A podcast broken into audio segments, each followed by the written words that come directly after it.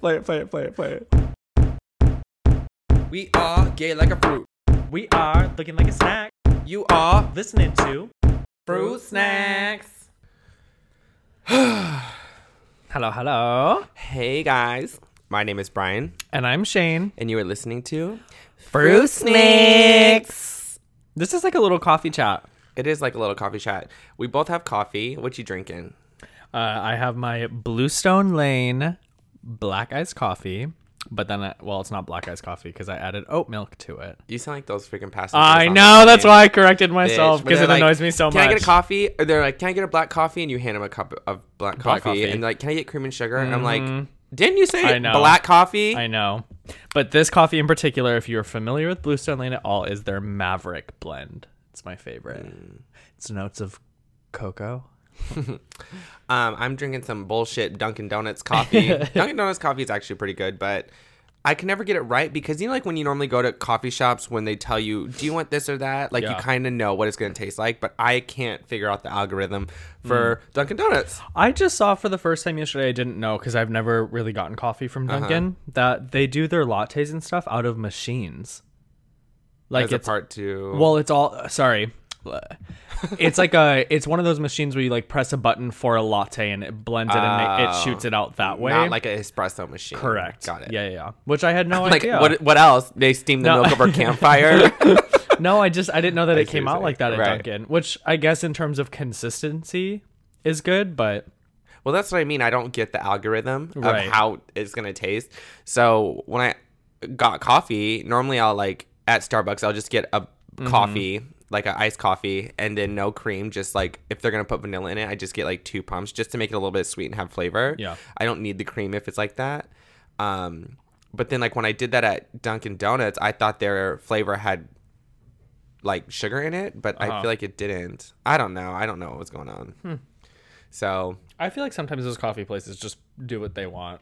Well, and if you don't say anything, they're like, no, That's whatever. how I feel because she's like sugar, and I was like, no, that's too much sugar for just flavor. Right. And then now I'm drinking it, and I feel like there's no flavor, Yeah, or there's somebody- flavor but no sugar. Yeah, which I- I'm fine with, but yeah. I don't know. I'm not a fan. Anyways, this is coffee chat. yeah. um. So I think this week I have a fruit fly for ya. So should we just jump right into fruit fly? Mm-hmm. Fruit fly, don't bother me. Fruit fly, don't bother me. Fruit fly, don't bother me.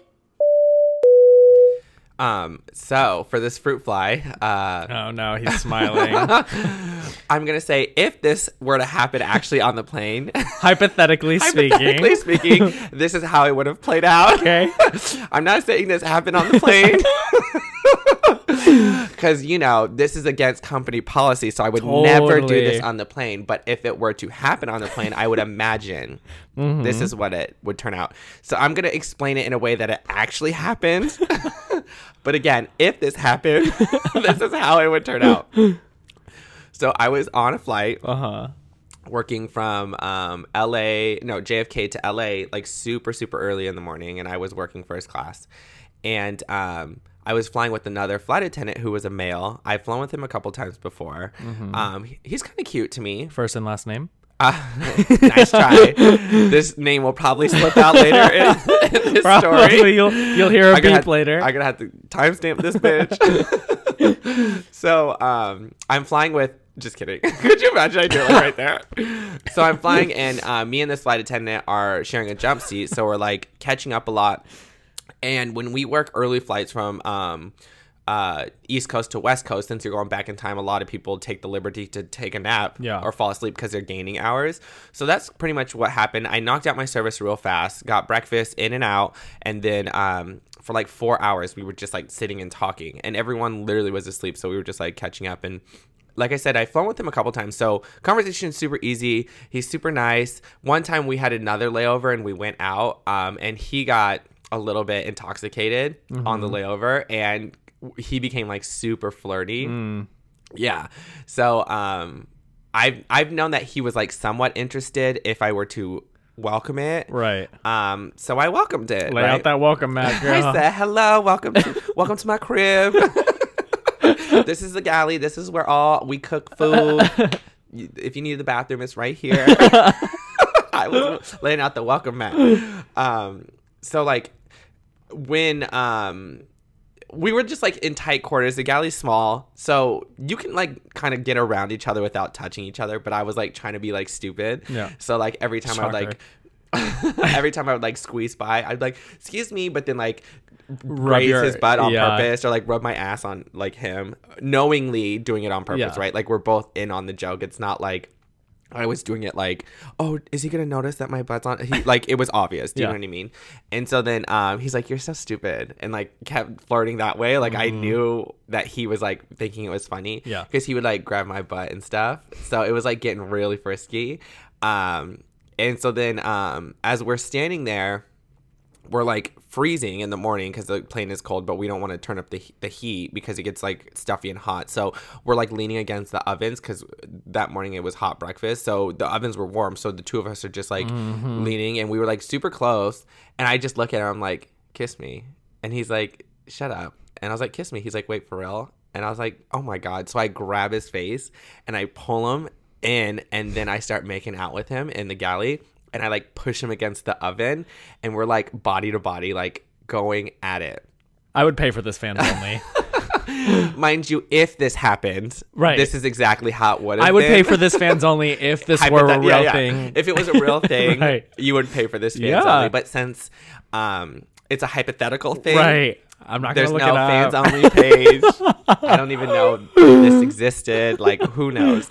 Um, but there's like curtains to like kind of Yeah, pull across you off. to to do that. So I like as we're making out, I like reach for the curtain and pull it as we're still kissing, and we're like going at it. And like it was like it felt like a long time coming kind of thing where you were like the tension kept building kept and then once it happened you're like i want to devour you. Do you know what i mean? So our hands are going everywhere. Um and then uh i stop. I'm like wait. And i look out of the galley and then someone's coming to use the bathroom so thank god we stopped when we Oh did my God. regardless he wouldn't have saw Yeah. if this would have happened right if it would have happened Uh-huh. but yeah And then it just stopped. It didn't happen again. Mm-mm. Ugh. I was like, all right, thank you. I have to tend to my first class. I was like, you don't have anything to do in the back? Can you go pick up trash for me? What a bitch. Yeah. Going from sex to picking up trash no time flat.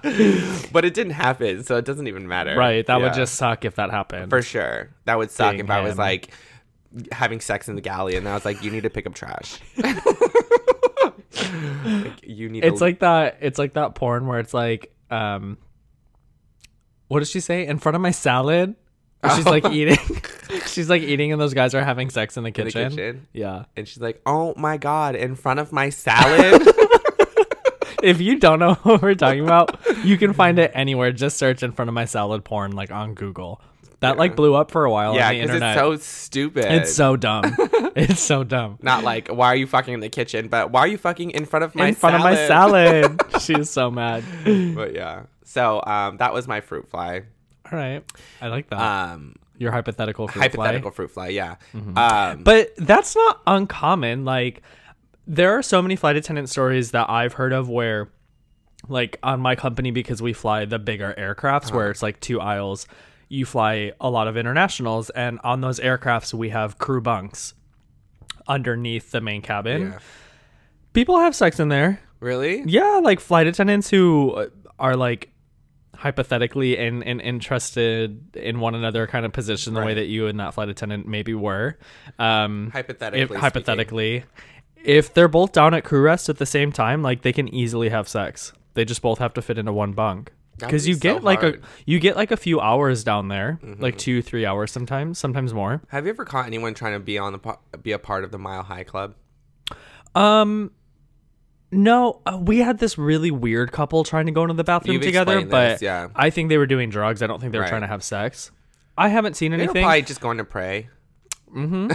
Probably. Um, I pray. There the was one of my friends, uh, caught two people hooking up in the main cabin under a blanket Hmm. on an international flight, and he called them out, and then they did it two more times, and finally he took the blanket off. And the guy was like so mad and embarrassed, and he was yelling at my friend. And my friend was like, "I've told you twice to cut this out," and called him out. And then they Was had he like, naked? His dick was out. Yeah, Was it nice? I don't know. I, but I give you a full fantasy hypothetical. you but need to give me a full fantasy. th- those two people had just met on the plane. Ooh, yeah, they didn't even know each other. scandalous. I know. hot. Um, so that's kind of Mile High Club. Getting raunchy. Didn't a guy get fired? You have to believe. Oh, we can't talk about the brand names. Sorry, so stupid. So uh, seven thirty ish. Great. Such an idiot. See, I get caught up in these motherfucking conversations, bitch, and then it's like But yeah, that was a big scandal too. Like you caught there- that. I literally would have just let that fly. I know you would have. That's funny. Um, but that was a big scandal. That flight attendant who was hooking up with the porn star in the lavatory. That was all over Twitter, though. Yeah. What an idiot. He was brand new. He was brand fucking new. it. I don't know. I guess not if you're brand new because you. but he really was brand new and he was like 21. Like Mm. he was young. So he probably didn't care as much as someone who's like, "Oh my god, I've been here for, you know, whatever." Right, right. But um yeah. It's a real thing. Sex happens on planes. Yeah. Hypothetically, on ours. Hypothetically. I'm just writing like teen fiction novels, you know. My Fabios. Ew. That's all. Yeah. All right, so should we move into um, the fresh, Fresh fruit? fruit? mm-hmm.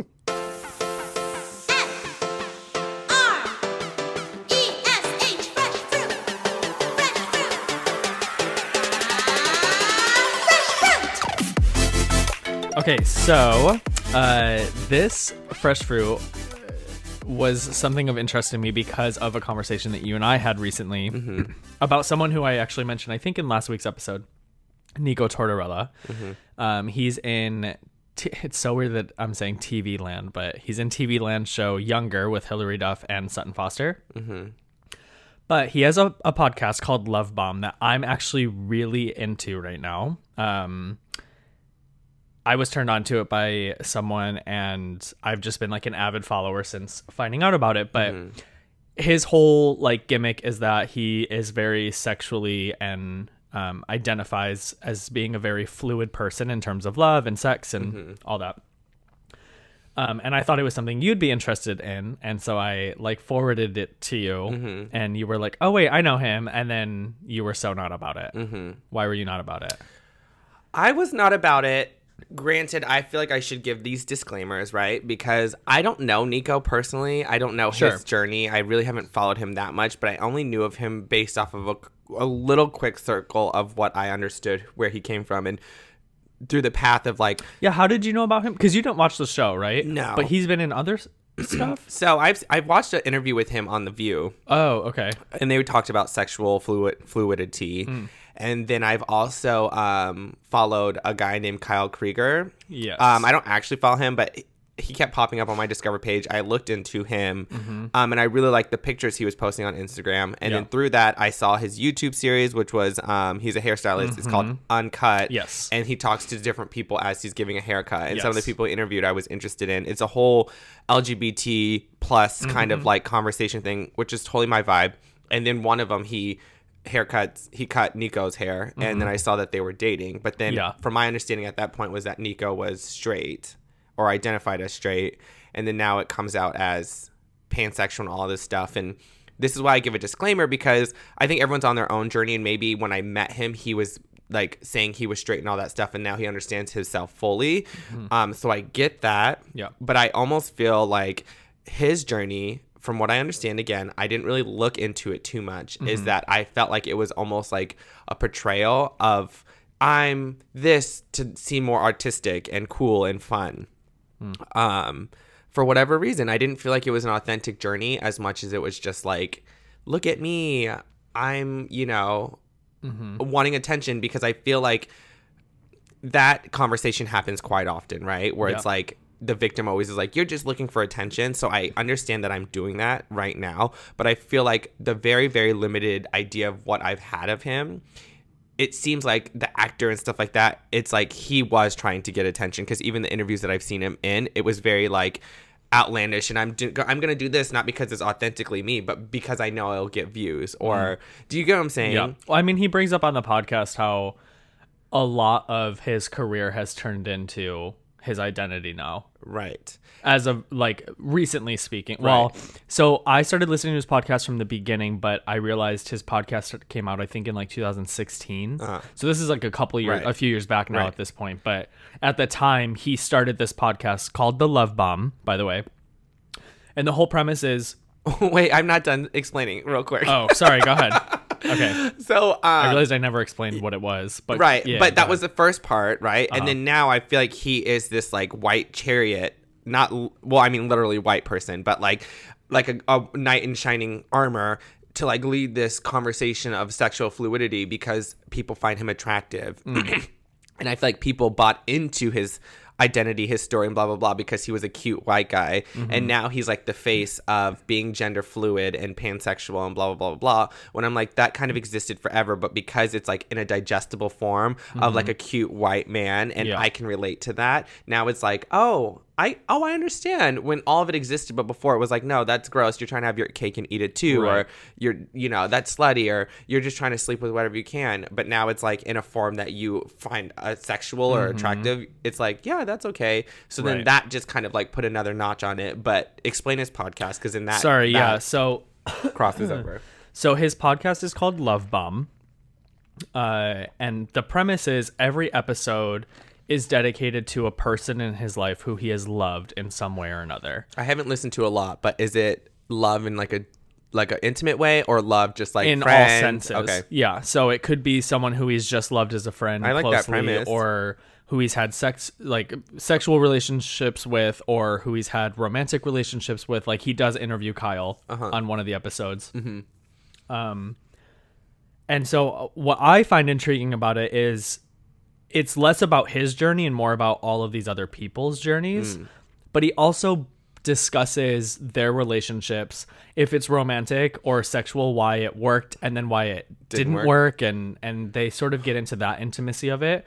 Um but what I think is so intriguing is sometimes you forget in each episode when he's talking to one sex or the other that the next episode is going to be with the opposite sex or with someone who doesn't identify with either sex kind of thing and that's what keeps it intriguing to me is like every episode is so different uh-huh. um so that's why i liked the conversation but when you had mentioned why you were not interested it raised this point for me of like conversations right now that are being whitewashed in general Sure.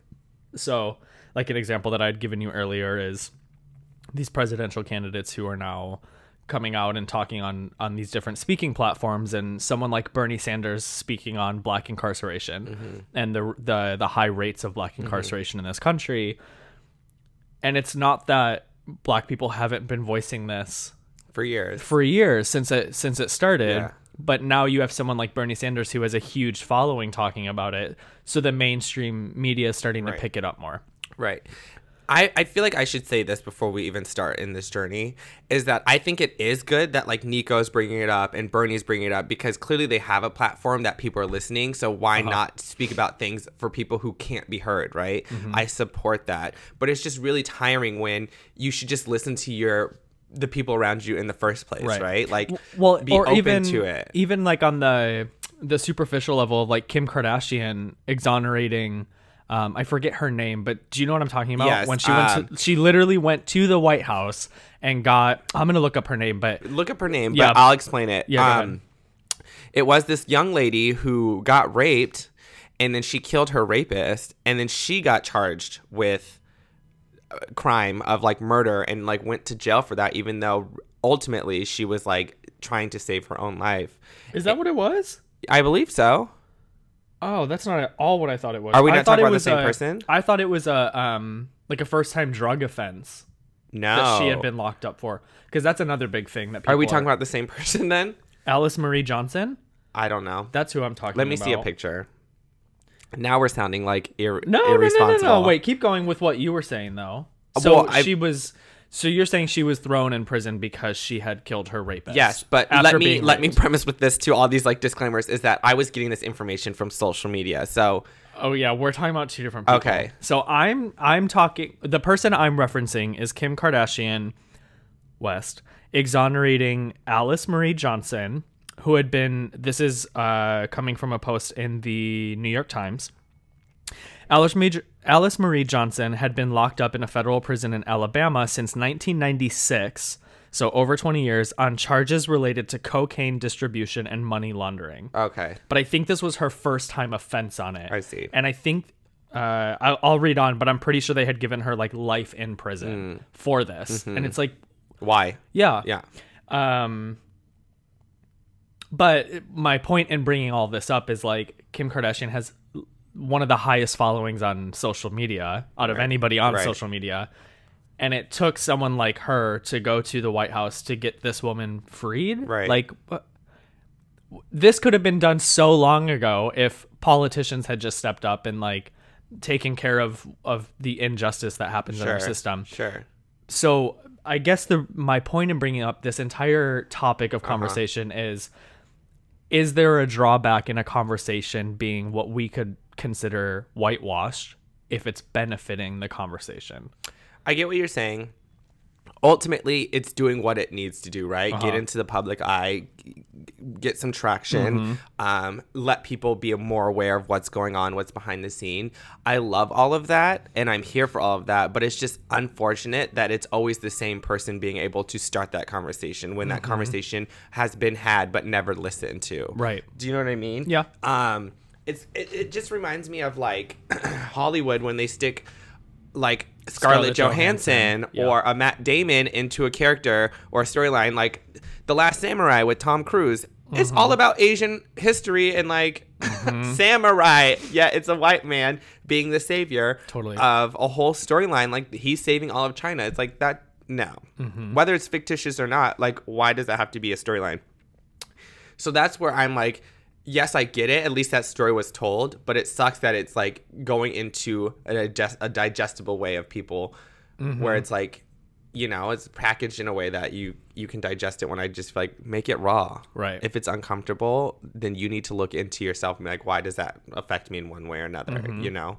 Um but I guess in that sense, it's like not bad that it's getting brought up. Like thanks to Bernie Sanders or Nico to bring up this like idea of gender fluidity and Mm-hmm. Bernie Sanders to bring up like incarceration for black Americans. But um I don't know. I feel like the difference is is that like I guess it's the same thing. Yeah. What do you mean? Well, I was gonna say the difference between Nico and Bernie is that Bernie is doing a political like storyline, but then I'm like, well, Nico, like I was like, I feel like Bernie's choosing to talk about these things, but I'm like, I guess if Nico is doing it, he's being cho- he's choosing, but I almost feel like. Like you mentioned, Nico now, it's not about his acting, it's about the image. Like he, like I guess you mentioned, he says that he's always part of that conversation. Like anytime he's talking, like in the Yeah. press, he's always asked about that. So I'm like, he became the poster child Mm-hmm. for sexual fluidity when, like, you know what I mean? Like, it's kind Yeah. of like this. Like Caitlyn Jenner, she became the poster child for trans, like, lifestyle Mm-hmm. rights and all that stuff. But this has always been the case, and her her transition is like best case scenario ultimately i'm not saying she didn't struggle but she Mm-hmm. Right. has the means to get the surgeries you know the, Yeah. the support system she can like have her house in malibu to recover Mm-hmm. when people who are doing this on the streets they're getting kicked out of their homes they're you know what i mean like Right. ethnically speaking they're looked down upon kind of like when i was talking about pose where it's just like that was like a raw look into that whole Mm-hmm. situation you know and what i liked about pose is that everyone in that is ethnic so it, it feels Right. Mm-hmm. real you know what i mean like that is the the real story not Right. saying everyone who's transgender is ethnic there's white transgender Totally. too, but I feel like when you hear about people getting murdered and killed and beaten, it's usually an ethnic transgender. So I feel like that rawness makes the story real. When normally what you would see is a white person being the main character Right. to perpetuate the story. and Be like, look where we overcome. Kind of like the Stonewall riots. That Uh-huh. that movie, right? Yeah. Where the Stonewall was all what started Stonewall and really gay lesbian rights for LGBTQ plus really started with Stonewall when they fought back against um, authority. You know, like saying this is okay to be gay. Mm-hmm. Yeah. It was drag queens. It was transgender. It was um, eth- ethnic people, right? But then when they try to highlight that story in Hollywood, when they made the the storyline, it was about a white guy who threw the 1st Mm-hmm. stone. Yeah. or the brick, whatever. I don't even know if a brick right. was that prominent, but that's how they wanted to showcase the start of civil rights, right? It was a white guy who was an ex football player. A cute white kid. yeah, and like the idea is like, oh, we can buy into that. I don't want to see some like transgender woman throwing a brick. What again, that's not really what happened. Mm-hmm. Yeah. But if they chose that image as like the start of a um, social revolution, they would have they would fear. And I think that even the director was like, I don't feel like people would have connected to that. Mm-hmm. But I'm like, I get that, but also don't rewrite history to make it Right. more sense. Right. You know what I mean? That's like putting a white character in Roots and being like, yeah, white people were slaves. Like, but it's in Right. context to black history. It's like, wait, what? yeah, I don't Yeah. know. I don't know. I guess what. So I really got into my mind about this whole conversation after you and I had texted about Nico's podcast. uh-huh. And like one thing that I was thinking, and this is like a, a very dramatic end of this conversation, but what I was thinking is like, what. I guess it almost produced some sort of white shame or guilt Sure. for me in the sense of like, if our podcast was, say, two of me and Mm-hmm. you were not in it, does that devalue the podcast or the platform on which we're speaking? No, I don't think so. Okay. I don't think so. I get what you're saying, Mm-hmm. um, because it's like another white voice expressing someone else's story. But I feel like, see, that's where I I don't want to sound like one of those um, one of those ethnic storylines where it's like, why are they always so angry about everything? Do you know what I mean? It's Yeah. like, the angry, uh, the angry black woman. Right, like yeah, we're damned if we don't help you, but then when we Uh-huh. try to help you, you're like, what is this white person doing trying Right. to like help me? You know what I mean? That's not what I'm trying to get at. I think we're trying to go one layer deeper and be like, this shouldn't even be a conversation because it should have been right the first time. Mm-hmm. Right. Do you know what I'm saying? yeah, Um, but again, I don't know how to create that Mm-hmm. because I feel like people who, um, it's just like you have to examine what your own beliefs are, right? Like I can't express to you how I'm feeling about it. You have to ask me how I'm feeling about it. Do you know what I'm saying? Mm-hmm. Yeah. Um, let me be more clear with that. Like it's almost like um, in order to understand someone's journey, you have to be put in their shoes, right? Like Mm-hmm. it's one thing to hear a story, but then to experience the story, you get a full realization of like, oh my god. So I'm not saying you need to experience everyone's life to Yeah. understand it, but you have to really want to really get to the roots of it to really understand it. It's kind of like how me and my brother are with our with my with my parents, right? Like I can express to him how I feel about our mom and dad, but he'll never understand truly what it meant because he's not receiving those emotions from uh, from them, right? Mm-hmm. But then when we really sit down and he listen, like actively listens to my story without being like, "That's not true," no, and like defending, because once you start putting up that defense, you're already shut off to hearing what it is Yeah. ex- exactly a thing. And I'm like, why are you invested in defending it when you weren't affected? Do you know what I'm saying? So that's where I feel like white people and I, I don't want to say white people, but people in this position, I guess, um, get so defensive as if we're I'm attacking you for being you, right? That's not the point of bringing up injustice. It's just to shed light on my story. You don't need to be invested in my story emotionally because really it's not affecting you. You're still okay. But what you need to understand is but isn't it isn't it good that people are connecting emotionally? no, but I think it's good, but as in a, a defensive way, you don't need to connect to be like defending white people, right? Like I'm not like if I were to be Oh, like, oh, do you know oh, what I'm saying? I like, see. Yeah. if you were to Yeah. start coming back at me, I'm like, dude, I'm not by me saying white people bought slaves and this. I'm not saying you're that person, you're Right. shit, right? But because you get a prosper from it, you feel guilty because it's like I'm Mm-hmm. throwing all that responsibility on you. And I'm like, that's not the case. I'm not trying to do that. But then understand, be like, wow, that sucks. I understand your story. I hear it. I feel it. Because I love you, I. Right. want to help you. You know what I Yeah. mean? And I don't know that next step. I really don't. Do you know what I mean? But Yeah. then that's when that person, if you feel some type of way, figure out what that next step is. Yeah. Do you know what I mean?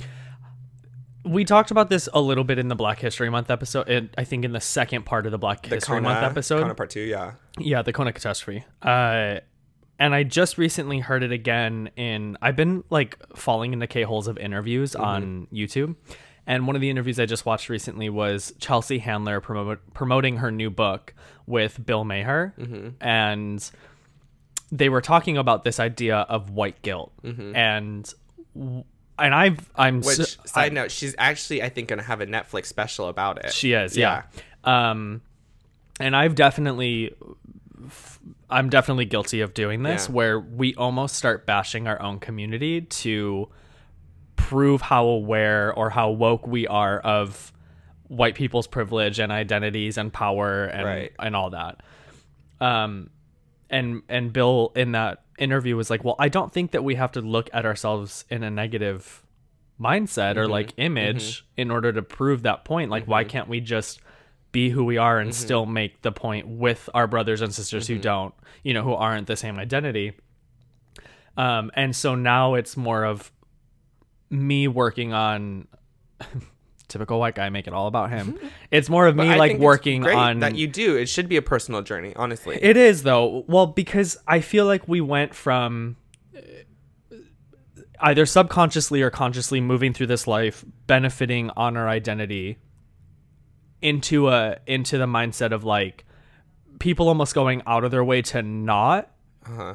Benefit in their own life because of their identity like, Right, like- to be like i'm not going to take that opportunity because Uh-huh. it's just me taking it from a black person or a latino Right, person you know right. what, whatever it is.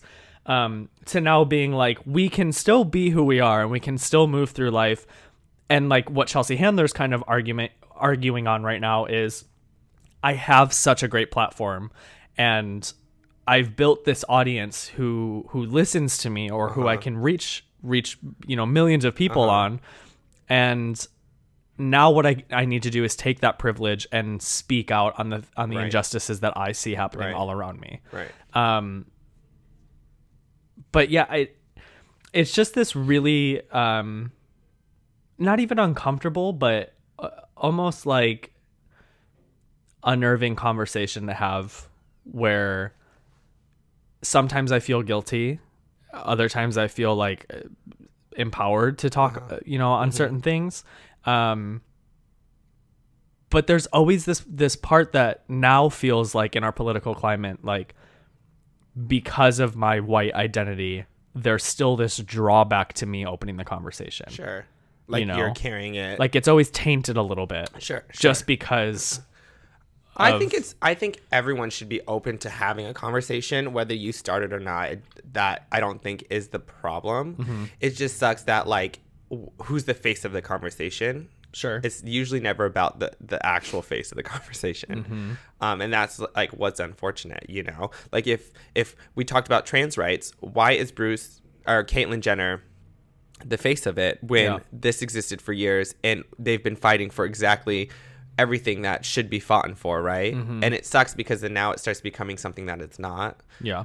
And it's like, oh, I can get behind Caitlyn as long as it looks like Caitlyn, right? Like a feminine woman or whatever the Mm-hmm. Right. case is. When it's like, It, yeah. you know, like, okay, that's like another whole thing you have to unpack. But because I get it, when you're not raised to think outside of these things, it's easy to just like, when you're always told from society what you're thinking is right and like, this is the world and this is reality and this is how it is, it's hard to like think outside of that mm-hmm. to be like, wait, there, there could be something else. Do you know what I mean? It's like, it's almost like being like, I know a lot of people when you first have an avocado, you're like, I don't like avocado, or like when you say like, I don't like sushi, and you're like, Uh-huh. well, why? It's like because I don't, I, it's not part of my reality. That's not how you expressed it, but you're like, I've never had it. I just don't think I Mm-hmm. Yeah, would like yeah. fish. But until you actually open your mind to it, you're like, oh shit, there's sushi, there's Totally. poke, there's Yeah. poke nachos. You know what I mean? Yeah. And so it's that same thing of like you don't know something exists in the wholehearted way until you just experience it. Mm-hmm. Whether you like it or not, at least you personally know from personal experience. So I feel like that's the same thing with that story. It's like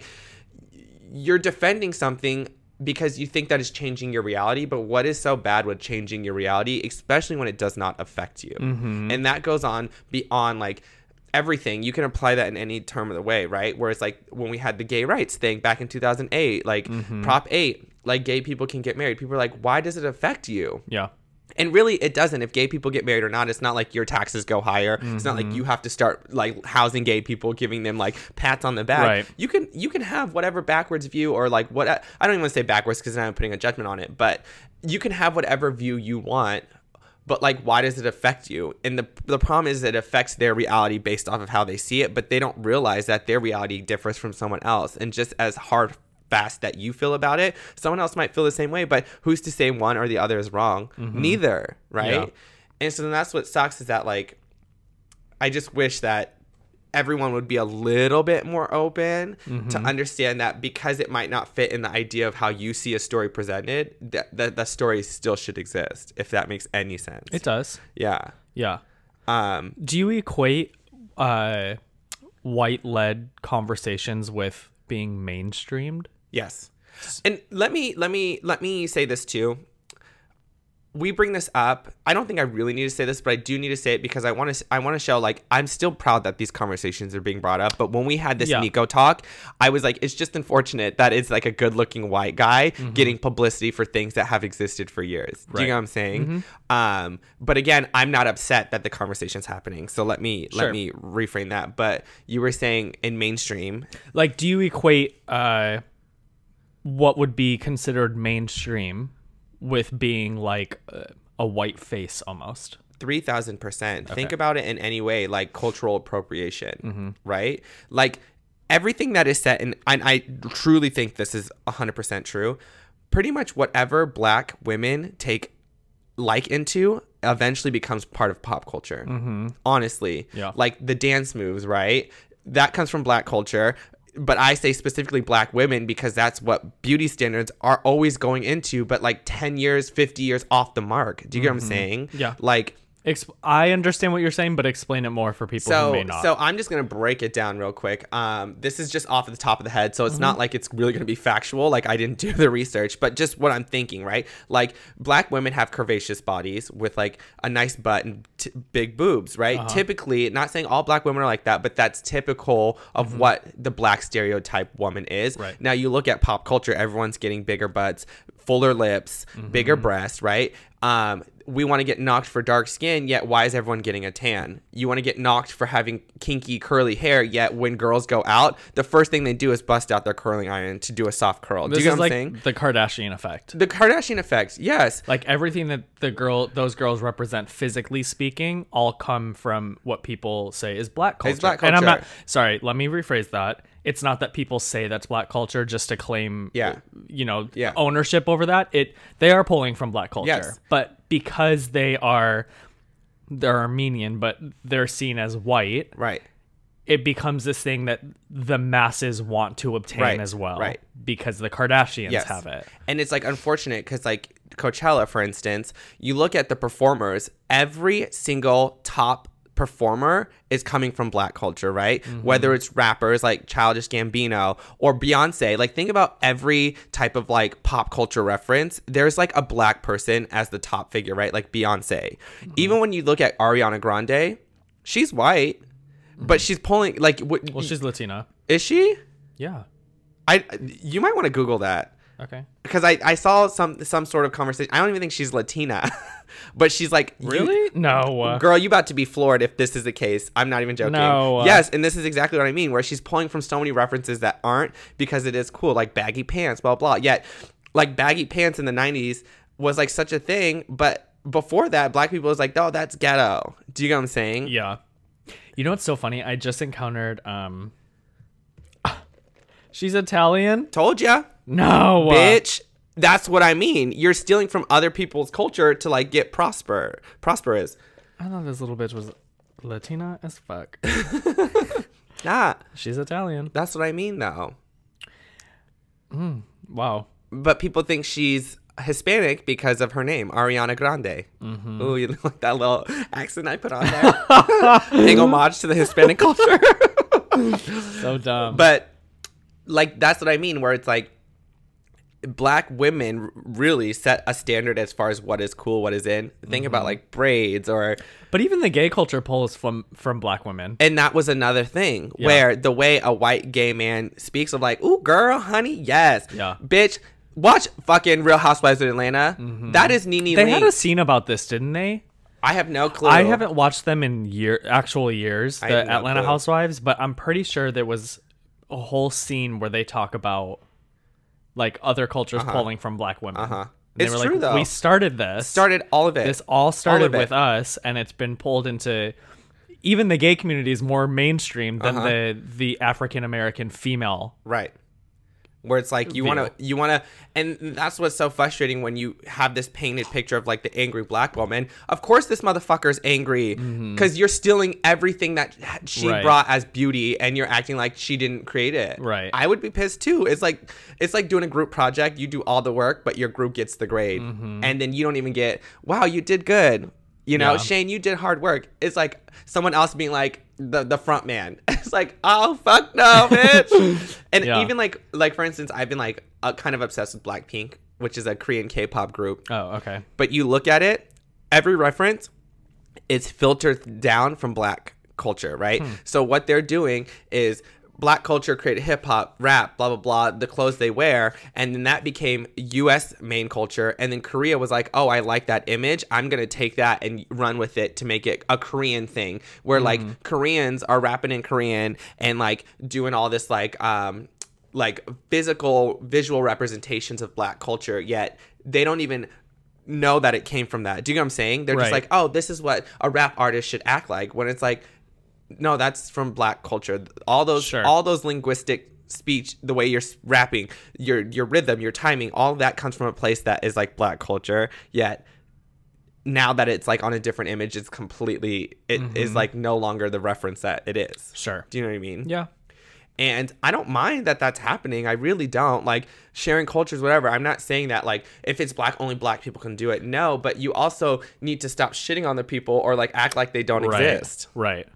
And it's funny because like Coachella, Coachella is so expensive. Mainly white people are there mm-hmm. to like boost all these black artists. You know what I mean? When that's why it was so important for Beyonce to be like, I need to go back to my roots with Homecoming when it was last year's Coachella, not this mm-hmm. year, but the year before, because she's like, I want to bring my blackness. Because you're making me a headline, I want you to digest exactly whatever the fuck I want you to mm-hmm. digest from my culture. Right. And then they there was articles where a lot of goers were like, I I, I don't get it. You know, because they're thinking Beyonce's gonna be like, I'm a, a diva and all that, which she was, but in her most authentic blackness self. And they're like, uh, I mean, yes, Beyonce, but uh, Mm-hmm. and it's like, yeah. Um, where were we going with that? Let me get off my soapbox. No, we were like in the right Okay. direction. So, okay, I'll just kind of close off the conversation this way. Moving forward, Uh-huh. and you kind of just touched base on this a little bit, but like moving forward, what would you personally like to see in in these conversations that may be white led or or whitewashed rather, um, in terms of benefiting the communities in which originated these conversations? Sure. Um, I think you should bring in the conversation from the people that it, your reference got pulled from, whether that is trans, any, you know what I mean, like all of the above. Like, I would think, and this is how I think about it in a hypothetical sense. Think that you're in like a more uh, board meeting, right? and you're trying to create this new product and you're talking to people who like you're the voice of your department right like the creative team i'm the head of the creative team Yeah. I'm not gonna. I go back to my creative team and I'm like, hey guys, what do we think we should do to create this? And then someone's like, oh, why don't you add purple? And I'm like, John, that is a great idea. And instead of going in being like, yeah, so I think we should add purple because I think mm-hmm. that you know, and using that, I'd like, still bring the conversation because I'm the the voice, right? I'm the platform for the creative team. I'm like, uh-huh. hey, this is this is what we, I think we should do. John brought up a very good point. He thinks that we should add purple. John, do you want to come in and talk about why this is a good idea? Do you know what I'm mm, saying? Yeah. Like give credit where credit's due. I don't know if that's the best example, but I think that it. if you're gonna if you're gonna talk about it, don't put yourself as the voice of it. You know what I mean? Right. Um, and that's what's annoying, you know. Like bring what you got your inspiration from into the conversation. You know what I mean? Mm-hmm. Yeah. Where like if you're gonna talk about um braids, like hairstyles, you know, don't be like, oh, this is a cool like urban summer look. Be like, no, no, no, no. you know what I mean? Like that. That's washing out where it came from. Be like, oh my god. In this culture, this is what they do. I think it would look great. I don't know if that's how it should be framed, but in a way that it's like, oh, I get the reference. And then I feel like from that, you can look, like if people take interest in that, they'll be more likely to look at the reference rather Mm-hmm. than the visual imitate. Because if you're like, oh, look at this urban style, and that's the first time they got shown it, that's their reference as far as where it originated. So if it's on that person, they're like, oh, that person started that trend. No, like you need to tell, you need to say where it came from Mm-hmm. so that if you're really interested and you like it people will more be directed to that story than it is Yeah.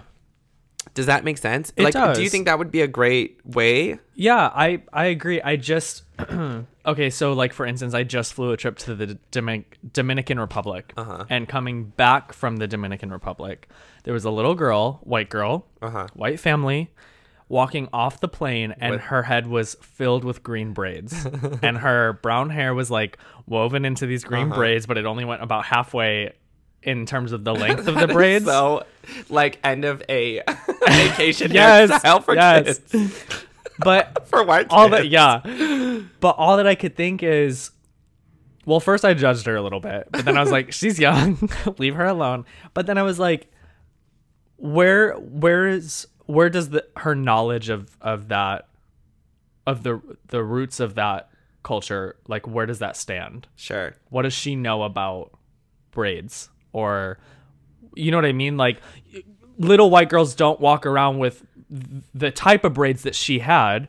So what does she actually know about what she's coming home with? Right. Does that make sense? No totally. And the women because i actually did go to the beach in the dr all the women who were doing the braids on the beach are are of the descent of you know of not white culture. Uh-huh. Right. um so did she just see it as like someone doing her hair on the beach? Or like did she see it as like i don't know is a- about that little girl no i know But- i'm but using think- just her as an right. example I feel like that that is appropriate in the sense of like like going to another country on a vacation and paying homage, not paying homage, but like taking interest in like, yeah, I would love that. Do you know what I mean? Mm-hmm. Yeah. But not so much as like a I don't know what the opposite. I can't articulate right now what the opposite would be because I I don't know, but even like I have personally been really intrigued. I think it's just beautiful artwork, regardless of, um, and I'm not trying to diminish anything here, but regardless of what it stands for, for like the Middle Eastern culture, like again, just as an example, I have Henna found such beauty in hand henna. I think it's stunning Uh-huh. artwork on the body without having to be a permanent tattoo. right. I have had um, restraints in actually getting it. A because of work, but B because I don't want it to seem like I'm just appropriating a culture. Right. Well, it's this is Because where, there are so many Right. people who are so quick to jump and be Right. like, "Oh, typical white guy like Uh-huh. wants," you know what I mean? Uh-huh. Well, that's what I think. It's like, where's the line for sensitivity, right? Mm-hmm. Where it's like, is it really a problem or are people just being sensitive? And I think that It's both. I think your motive behind it is the difference, right? Sure. Like, I'm not saying that if you want to get henna, you need a 10 page report on henna tattoo Right. to understand the culture. It the feels like that sometimes, It does. though. It totally does. So I get the hesitation. But I think that as long as it's authentic to the experience, it's Mm-hmm. Yeah. fine. Yeah. Do you know what I mean? Like this little girl getting braids in the Dominican Republic, I think is authentic to that. Mm-hmm. So it's like different. But if she was like in a hair salon being like, I want something more urban, you know what I mean? Mm-hmm. Like, or whatever the conversation is, I don't know. There's a difference. And I Yeah. feel like that, I think everyone, for, for the most part, un, like, can understand where that line falls. But I almost Mm-hmm. feel like people um, don't want to decide that because they're like, no, it's either all or nothing. Totally. Do you know what I mean? When it's like, it doesn't have to be all or nothing. It's just, you got to just be aware, I guess. Yeah. Um, but I don't want to be the voice of what that line is Yeah, yeah. because I don't know. You know what I mean? I can't speak on everyone's behalf of what they're. My line of what is appropriate is different than someone else's. But you just got to know that you're you're doing what's best. And if if sometimes that comes out false, people who are hearing that or judging that shouldn't be so harsh because you might have. It's a teaching moment. It's, it's just a it was like you and Kona. You didn't pounce on the lady who was ignorant. Exactly. You tried to have a full conversation, full conversation and educate her. Yeah, and if, if she's not willing to res- respond or Right. hear it, I can't take responsibility for that either. But at least we had the opportunity to talk about it, and that's that's fine. You know what Mm-hmm. Yeah. I mean? Like. The, I think the difference between the braids would probably be like if like a white person was capitalizing, being like, "Oh, a lot of white tourists love to get braided," so then they're walking around the beach trying to take do Mm-hmm. Yeah. braids. Do you know what I'm saying? Yeah. That I feel like would be the difference. Yeah, I get that. Um, but I think that's that's where it's a little bit inappropriate, where you're stealing someone's culture for gain, personal Mm-hmm. gain. You know what I mean? Um, yeah, and I feel like this conversation could be extended in so many different ways of like, well, what happens if uh, you know, there's a sushi restaurant and all you have are Mexican guys making the Uh-huh. sushi. Do you know what I mean? Where it's like, are they taking the gain from someone Right. else's culture? Blah blah blah blah blah. And again, I'm not here to say what the line is. I think like what you said though, it comes from your intent. your intent. Like maybe those Latino guys were just really into fucking making sushi, or find a way to like infuse, you know, Asian culture with Latin Right. culture and create like a whole new right line of or, sushi or, or, they whatever. it literally were just needing a job Uh-huh. and they needed you know what i mean but like maybe the the owner was japanese but regardless whatever the line is you kind of like what what is appropriate i i don't know oh excuse me i don't bring that up because i'm like that's inappropriate mexicans can't work in sushi Right. restaurants Yeah, no yeah. that's not what i'm saying but i've heard that argument of like well if we're gonna extend it out then why is that okay and i'm like okay like let's Mm-hmm. Yeah. really re- dial it back and really decide what's okay but i think part of the conversation that gets so sticky is that there's that defensiveness Yeah. where it's like you feel like you have to defend your culture in the sense of like you're saying i'm wrong for being who i am and i'm gonna say why it's not okay when Mm-hmm. i don't think you really need to defend because when i say that about a white person i'm not saying it about you shane yet Yeah. i'm saying it about you does that make Right. sense where you almost have to do that double thing where it's like let me take my personal feelings or my personal like image out of it to understand someone Mm-hmm. else's story and then put yourself back in it to understand how do i play a role in this right. Yeah. yeah and i i don't i mean it does get sticky racism gets really sticky because there's someone to blame but who is to blame for people who are dead Right. do you know what i mean like Yeah.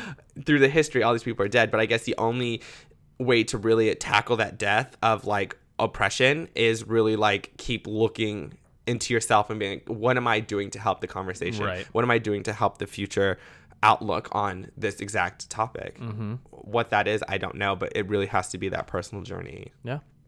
yeah.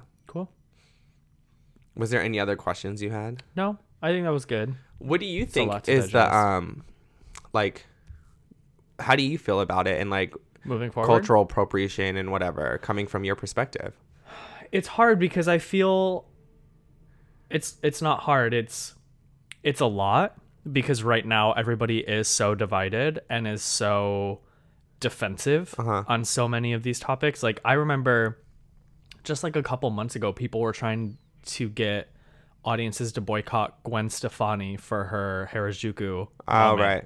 Where they were like she was appropriate. And so like now we're jumping back. wait rewind though wasn't she having like oh i see i guess that could be yeah What? well i was gonna be like she had like asian everything like Mm-hmm. dancers everything so i felt like she was like spotlighting it in that sense right but, people were like but at the end of the day like she's she has a personal gain out of all for of it For sure um and so now it's like we're jumping back literally years or decades to people who have like you know mainstreamed cultures for their benefit Mm-hmm. um but that doesn't take away from maybe uh, from what I understand is like Gwen Stefani's actual interest in the Harajuku Right, culture, right. You know, and do we just boycott everybody who's ever done something like that as opposed to being like this is why that may that's why like i love uh an organization like GLAAD which i had interned for um the gay and lesbian alliance against defamation. They they take people into their offices when they come out with like a a misworded or misguided or misrepresented statement against the lgbtq plus com- community. And they say this is why what you said was wrong. Here's what you can say to make it better. And here's what you should say next time. Right um, and it's more about the education of how to move forward as opposed to let's just condemn this person and say that we need to write them off Right, completely right. you know um, take it as a growing moment Yeah. and humanizing the experience to being like yeah you probably didn't know so let's figure it out yeah, Mm-hmm. Yeah. together um, but it is about like doing your research and Right. and coming from an educated point of view or if it's not coming from an educated point of view and someone is trying to educate you not getting defensive over being misrepresented in Right, a moment right. you know um the gwen thing i almost feel like it was like the example of what i said about the creativity boardroom where she's the voice yet she's bringing in the culture of like representing the people with the people right you know what i mean i feel like Yeah. every time i've heard it heard her talk about harajuku when it started becoming big it was always like yeah i went to japan i felt so inspired Mm-hmm. it's not like it was like What do you mean? Yeah, I created this. But then do you there know was, I mean? but even jump forward to like Katy Perry at I forget what award show it was, but she had an entire um, opening sequence that was all in homage to Asian culture. Uh-huh. Do you remember this? I think it was. I want to say geisha culture. Uh-huh. I could be misspeaking right now, but um, so Japanese. maybe. But people were like, "What does that have to do with the song?" Sure. And it's like maybe she found beauty in the culture and wanted to bring that into her uh-huh, art, you uh-huh, know? Uh-huh. Um, but because both of these women are white women, it's easy to say you're coming from a, a malintent place Right. as opposed to just being like, why did you mm-hmm, choose to do that? Mm-hmm. And giving them the opportunity to speak. Um, and see, like, even saying that makes me feel uncomfortable as a white person. Mm. Like, even saying, like, give them an opportunity. Right, like as if you have the power. Yeah. Mm-hmm. it makes me feel like which- I'm like speaking out of turn. I I don't think you personally are creating that, but clearly by you saying that so naturally, that is the current context. Do you get what I'm saying? Yeah. Like, yeah, I'm allowing you to speak. I'm allowing you to come into my culture to express yourself. I feel like that is the whole premise of like clearly with that rhetoric, you are in control. So that's something mm-hmm. like white people lead the conversation. Yeah. You know, I'm allowing you in. And it's like, Oh no, no, I'm talking about when I say give someone like Katy Perry or Gwen Stefani the chance to to explain why they they utilize that culture mm-hmm. instead of just saying you stole our culture for mm-hmm. this one moment for your gain. Give them the opportunity to say like, well, yeah, I pulled from that culture because X Y Z. You know, but that makes me uncomfortable because I'm like a white person defending a white person Right. who looks like they're taking from another culture. right. But what I'm saying is take the whiteness out of it, just give people the chance to speak on why they're making decisions, you know? Right. Um because the political climate is very heavy and dark right now. And that's where I'm like, it just gets so sticky because people start doing lines of like, well, fine, no one can have fun, you mm-hmm. know? Totally. That's what it comes that's what it feels like. And and I feel like the biggest when you grow the most is when it gets sticky. You know what I mm-hmm. mean? Like this like unjust, not unjust, but this natural feeling of like, ooh, Discomfort. yeah, just thank you, discomfort. But then like find comfort, like mm-hmm. figure it out. Yeah. I always feel like when I've been the most uncomfortable in situations, I've had the most growth. You know. Yeah. Um, but again, everything we say is not like the end all be all. Right. Yeah. but at least it's our perspective, and we are completely open to having the conversation. Yeah. You know, because some of the stuff we said in this half hour, past hour, um, could w- as well be wrong. you know what I mean? But like Yeah. from our experiences as of this point, that's what we understand. totally. You know, Yeah. um, so you can't.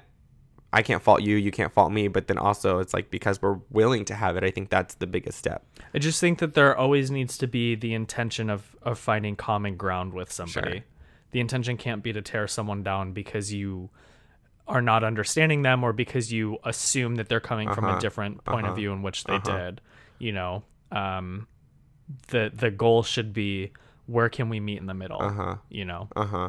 yeah, I agree because it's like I don't know you, but I love you because I understand that you're just like me, mm-hmm. and I'm at least willing to understand and respect you in a way that maybe at this moment we don't really respect each other, but because I I can humanize you, it's okay to like be uncomfortable for a little bit to find common ground, yeah, you know.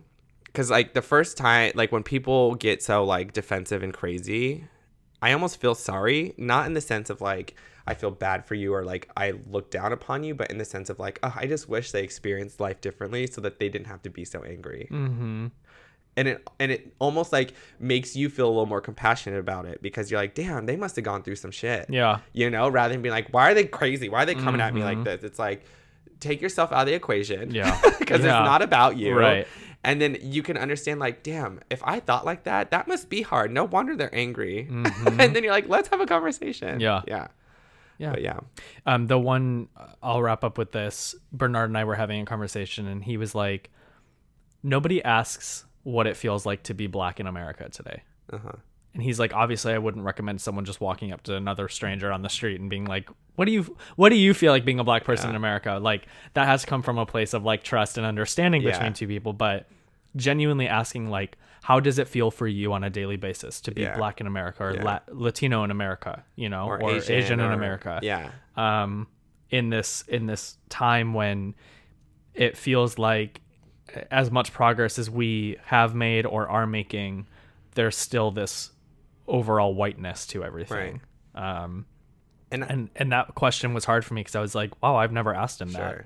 I haven't ever asked right. Even him that, and I'm he's the first person I would go to. Right. You know, um, but just to be aware of the fact that people are moving through their daily lives in such a different mind state, uh, mindset than you are. Right. Yeah, Yeah. Pretty much. that's all I got. Yeah. Well, should we um, transition into in season? Mm-hmm.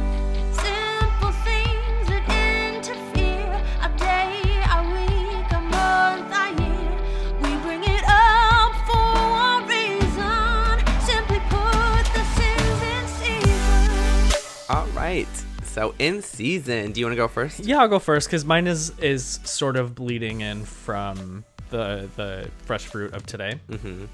So right now, uh, the political conversation is a. I was going to say a little bit overwhelming. It's a lot bit overwhelming Yeah. because we have 3,000 candidate candidates in the at least the Democratic Party that I know of, um, who have entered the race for the presidential run, which we'll be voting on next year already. Yeah, it's so crazy. Um, but what I've been trying to do recently is slowly take in knowledge on these candidates because I feel like I just always sort of wait for the primaries to be over so that I know like Who who who it's been narrowed down Yeah. to, you know, and then it's like easier. But I feel like then I always feel rushed last minute because I don't really know the extent to which people stand behind different Uh-huh. policies. Um, like the conversation I brought up with you last night a little bit was um, this conversation right now around incarcerated Americans having the right to vote. And people are so polarized on this, which Yeah. I ignorantly didn't even realize was that big of an issue because I didn't know. Um, they were saying on The View, there's actually over like 10 or 12 states now that have made it legal for uh, prisoners to vote um, in, in elections. And uh, Meghan McCain was up in arms because she was saying, like, are you saying that the person who, you know, killed X amount of people at the Boston Marathon should have a right to vote in the prison system? And they were like, no, but um, you know, they were just going back and forth on on why one prisoner should have the right over another prisoner. Like, where do you draw that line? But like, well, I'll let you finish. Um, and what I, what was bothering me about uh, an issue like that is, in my mind, I was like, but at the end of the day, those people were put in prison based on an idea that just another human being had in terms of how long it would take for them to be quote unquote corrected Right. right? So like say one person had life in prison and one person had 10 years in prison and their their crimes may have been very different, but what makes even those sentences justified? Right. All it is is somebody doing their best to say like, "Oh yeah, after 10 years this person should be good to come back into society." Like why are we pulling votes from those people when it may take longer or a lot shorter for them to be ready to cut because Right. once they're out of prison they can vote again Right. if they're American citizens. Right. Um, so uh, I guess like going back to to my in season, it's it's educating yourself slowly on these conversations now, so that in a year you're not overwhelmed by the am- amount of information because we're in such a tumultuous time Right. right now, politically speaking, So in season for you is just being more politically aware. and educated. Yeah, yeah, I think that should be a lifetime season. for sure. um, I- mean, just to comment on that, I don't see the issue with people voting in prison. Maybe I haven't educated myself enough. So, like Meghan McCain's argument was, you're allowing a ter- uh, an American terrorist to vote in, in But why is that a problem? because she's saying like they shouldn't have the right to vote after they've literally they shouldn't have the right to vote in our country or, or our political system when they have literally killed their own citizens. I get that, but like, what? I see what she's going at. Mm-hmm. Like, murder is obviously a big thing, right? Right. Taking someone else's life, but that's one not not one sec, but one one portion of people in prison, like drug charges, whatever, blah blah blah blah. It's not like. Th- the idea of prison is like yes you're corrupt but sometimes people are in prison mm-hmm. considering circumstances and Yeah. i even mean that like prior to being in prison mm-hmm. right like how they were raised or whatever but regardless like why what what is that vote really gonna affect? Mm-hmm. Again, I don't know because I haven't looked into it. So that I should probably do that for my in season. but um, especially on this this particular you know topic, but as of right now, just a quick judgment. I don't see a problem with people in prison voting. I don't either. Why not? I don't either. Um, but like Pete Buttigieg, who is the the gay Uh-huh. Oh my god, sorry for that. I never fucking turn off the volume on my computer. Um, Pete Buttigieg, who is the gay presidential candidate, who's gaining a lot of uh, you know attention right Yeah. now, um, just came out in opposition to prisoners having the right, to vote. I'm curious. I'm gonna look into that because that actually, uh, because I am so quick to be like, I don't get it, makes me want to be like, okay, let me understand. Mm-hmm. They're just saying that like basically prisoners are in a limbo of being Americans. Which is not. That's so silly. I know. I agree. I agree with you. But because I feel like if you're really gonna break it down, there's Americans out there who are committing crimes that they're getting Mm-hmm. away with, and because they didn't get caught. That's the only difference for them voting Right. and not voting. Right. Do you know what I mean? So I'm like, just because you're in prison doesn't mean you're incompetent, bad person. Mm-hmm. and I, I think really you need to be a little bit more just to these these individuals. Yes, I'm not saying they're I'm not saying they're great people, but I'm not saying they're bad people either because we've all been in a position where we probably didn't we did something we probably shouldn't have done, but because we didn't get caught, we're not in prison. Granted, I'm not saying I killed someone I didn't get caught. So Mm-hmm. Yeah. but I mean like Right. do you know what I'm saying? That whole idea of like not everyone's perfect. Yeah. Clearly there's their standard of not perfect went beyond to, to get them in prison Yeah. in most cases. But Well, and what like kind of blew my mind in that moment in that argument was shit. I really hope that I'm not misspeaking, but I'm almost positive she's she was like he she because she was so heated. Uh-huh. She's like he should have the death penalty, and I was like, doesn't that kind of make you a terrorist to say that somebody deserves to die for them killing other people? That it's literally just perpetuating the same circle. blows my mind. I don't even I don't You're just a- doing it quote unquote legally, so it doesn't make you a terrorist. I know, but like that alone is why people need to look inside themselves and really look at it. Because yes, that is so obvious to us to be like, you need the death penalty. Mm-hmm. Yeah. So what you're saying is I should kill you. Right. But then you wouldn't be in prison because it's legally killing It's someone. legally killing somebody for the crimes that they committed but then that in terms means of killing other that everything that you're saying was man-made. Do you Yeah, know what I mean? everything. Like through votes, that's man-made. Uh-huh. So yeah, you should have a vote to say if it's legal to kill me or not. Right. I know. or I like know. really like if someone was in prison say like if you get caught with marijuana at a certain amount you get five years of prison if you don't agree with that you should be able to vote to be like yeah i shouldn't be in here do you know what i mean Yeah. but because someone who is smoking marijuana with more than that didn't get caught yet they can vote on it to try to change Mm-hmm. that law it's the same thing you're just one's caught one's not Totally. okay let me look into that because i'm now real interested Yeah. um okay so See, you're slowly educating yourself on this. no, I'm educated, but I just don't think that that was on my radar as something important. But because I, Me neither. But I'm not in prison. But, but I'm now being like, wait, that's actually really interesting. Uh-huh. And I'm gonna educate on something I clearly don't know. Because No, that's what- that was my point in this in-season, Awesome, yeah. love it. Mine is a little less heavy, but um, I've I've mentioned this album I think previously, but um, this this in season for me because it feels like it's really summery to me. It's almost like a fall summer album, but Mm. I'm really loving it. Um, Nao is the artist, N A O. Jorgen actually got me onto her, but um, her um, album Saturn so fucking lit. She named it Alright. Saturn. Like all of her um, her vibe right now for this album is super um, celestial. Is that the word? Yeah. Like um, you know, and Yeah. I feel like I've mentioned this because I feel like I've had this conversation. You've on talked here. about an artist. I can't remember who it I was. think it was her. It might have been. I hope this. I'm not repeating it in season, but clearly it's still in season. Is like Yeah. the things we take interest in this week. This week I'm back on this grind. um, but she talks about Saturn and how it takes 28 years ish 28 to 30 years for saturn to return back to where it was so Mm-hmm. when when you're 28 30 it's saturn's home right Right. and realistically every 28 to 30 years they say that you get a big life change Yes. because it's like a full circle moment for saturn Girl. and so We have gone through has, that She has orbit. like um songs called like Orbit. Uh. and like where she's like, "You send me into orbit," and I'm like, "Yes!" Like in my car, throw my hands up, screaming. Yeah. So this album really is like absolutely giving me life, and you guys should listen. I think you really would like it a lot. It's Hmm. kind of like a sound that is familiar yet it's not really out there. Yeah. So I, for me at least, my it's not it hasn't been out there for me, you know. So Okay. it's like a sound that I'm like, "Ooh, yes." Cool. But that's it. All right. Great. Um, thank you guys for listening. As always, you can reach us at, Fruit Snacks Pod on Instagram. and then you can email us at, fruit snacks pod at gmail.com.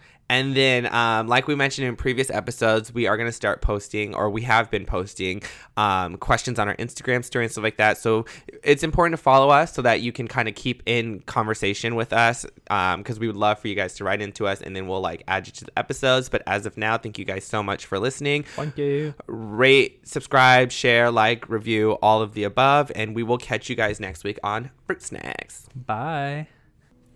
All right, guys, let's get right into fruit facts. Let's just go through and fact check all of the information we mistakenly said throughout the episode. So, when Shane was bringing up Kim Kardashian and helping the person and going to the White House, who I thought he was mentioning was Cyntoia Brown.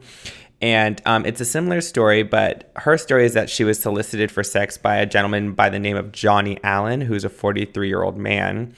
Um, in essence, she shot the man in the back and she claimed it was self defense. But the prosecutor said that her real motive was robbery. So within that, she got 51 years in prison for that. And at the time, she was only 16 years old. And uh, this case, Brown's case, attracted a lot of attention from celebrities, including Rihanna, Kim Kardashian West, and Re- LeBron James. Um, because they said that it was a little bit unfair because um, the attorneys for Brown kind of like left out a lot of the facts of her upbringing and childhood, which kind of put her in this position. So that's why I got a little bit confused because I thought we were talking about the same person.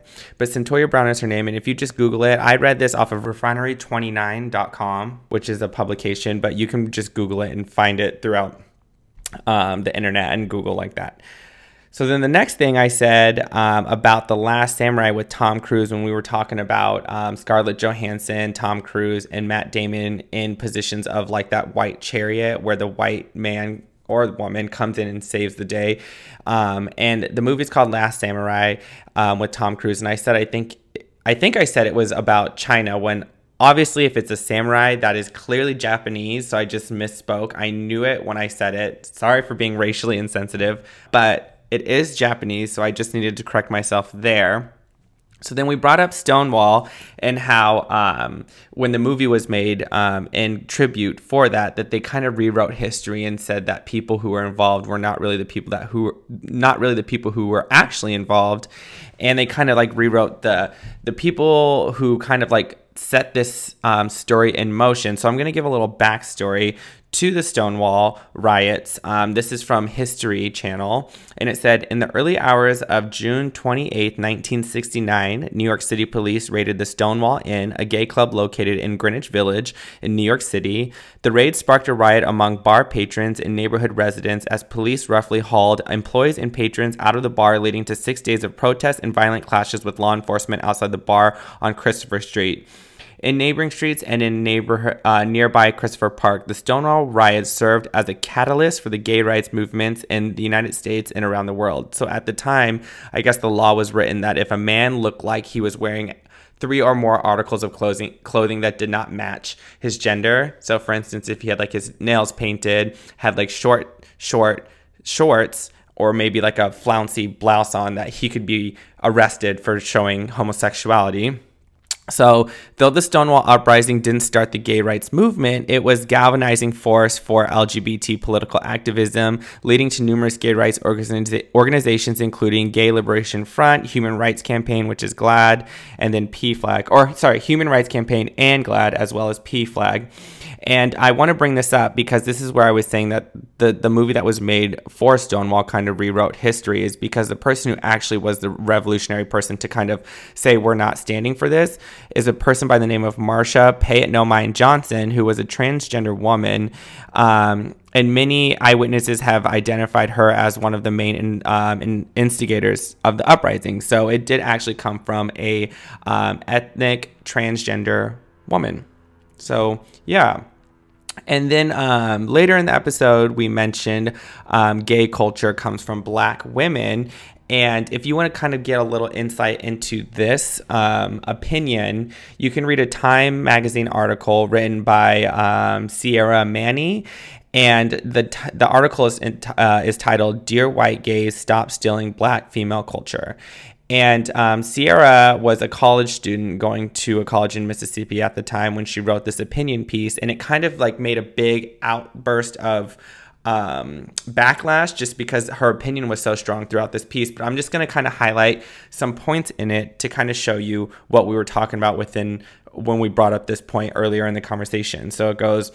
Black people can't have anything. Any of these things include, but are not limited to, a general sense of physical safety, comfort with law enforcement, adequate funding and appreciation for black spaces like schools, neighborhoods, appropriate venues for our voices to be heard about criticism of issues without our race going on trial because of it, and solid voting rights. And then when you thought it was, um, sorry, excuse me. And then when you thought this pillaging couldn't get any worse, extracur- extracurricular black activities got snatched too. Our music, our dances, our slang, our clothing, our hairstyles, all of these things are rounded up, whitewashed, and repackaged for your consumption. But here's the shade the non black people who get to enjoy all of the fun things about blackness will never have to experience the ugliness of the black experience, systematic racism, and the dangers of simply living while black.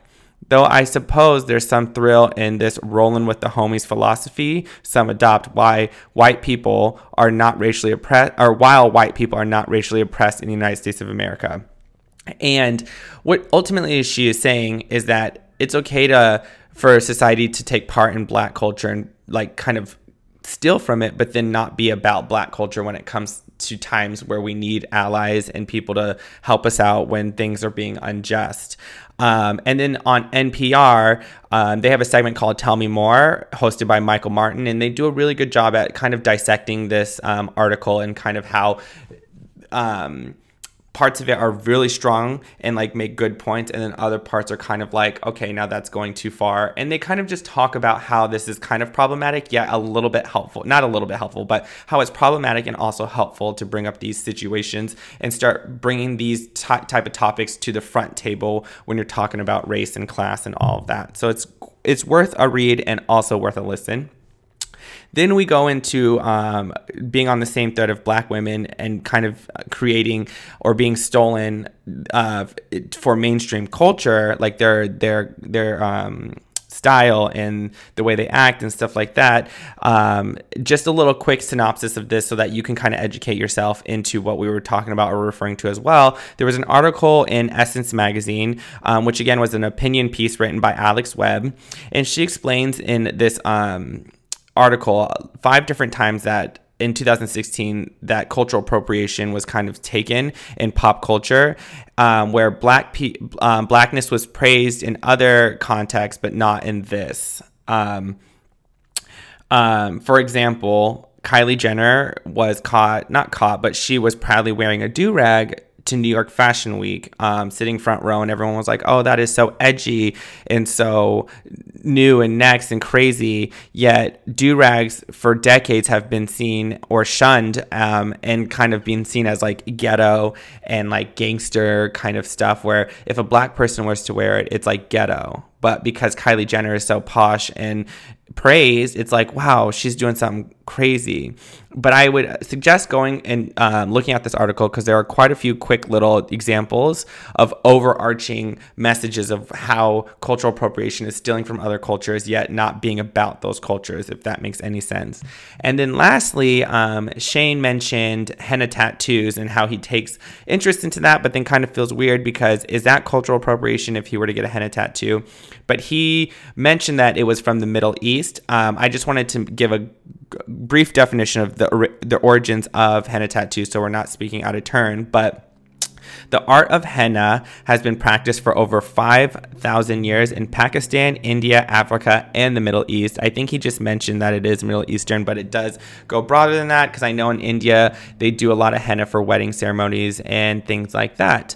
But I think those were all the things that we needed to clarify and fact check for this episode. As always, thank you guys so much for listening to Fruit Snacks Podcast, and we will catch you next week.